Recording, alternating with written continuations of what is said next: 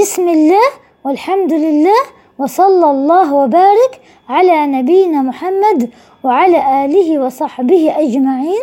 مجلسنا اليوم الحديث الثامن عشر عن أبي ذر ومعاذ بن جبل رضي الله عنهما أن رسول الله صلى الله عليه وسلم قال اتق الله حيثما كنت وأتبع السيئة الحسنة تمحها وخالق الناس بخلق حسن رواه الترمذي وقال حديث حسن وفي بعض النسخ حسن صحيح.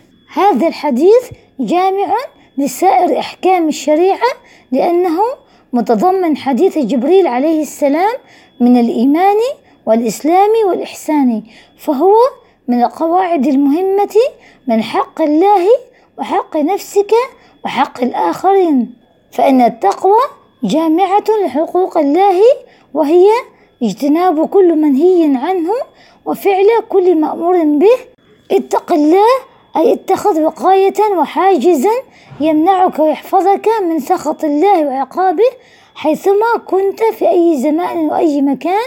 واتبع الحق لو وقعت منك كبائر مثلا أو صغائر فيجب علينا ألا نصر عليها بل نذكر الله عقب ذلك ونستغفره ونتوب إليه. فالتوبة هي ترك الإصرار. فنحن مأمورون بالتقوى في السر والعلانية ولكن يقع منا أحيانا تفريطا في التقوى. فيجب علينا أن نتبعها بالحسنة حتى تمحوها وتزيلها من ديوان الحفظة. كما قيل أن أعرابية قال لها أحدهم ما يرانا إلا الكواكب قالت فأين مكوكبها؟ وخالق الناس أي عاملهم وعاشرهم بخلق كثير من الناس يظن أن التقوى هي القيام بحق الله دون حقوق عباده وهذا غير صحيح. النبي صلى الله عليه وسلم قال إن المؤمن ليدرك بحسن خلقه درجات الصائم القائم. ويكون حسن الخلق في بسط الوجه وبذل المعروف وكف الأذى.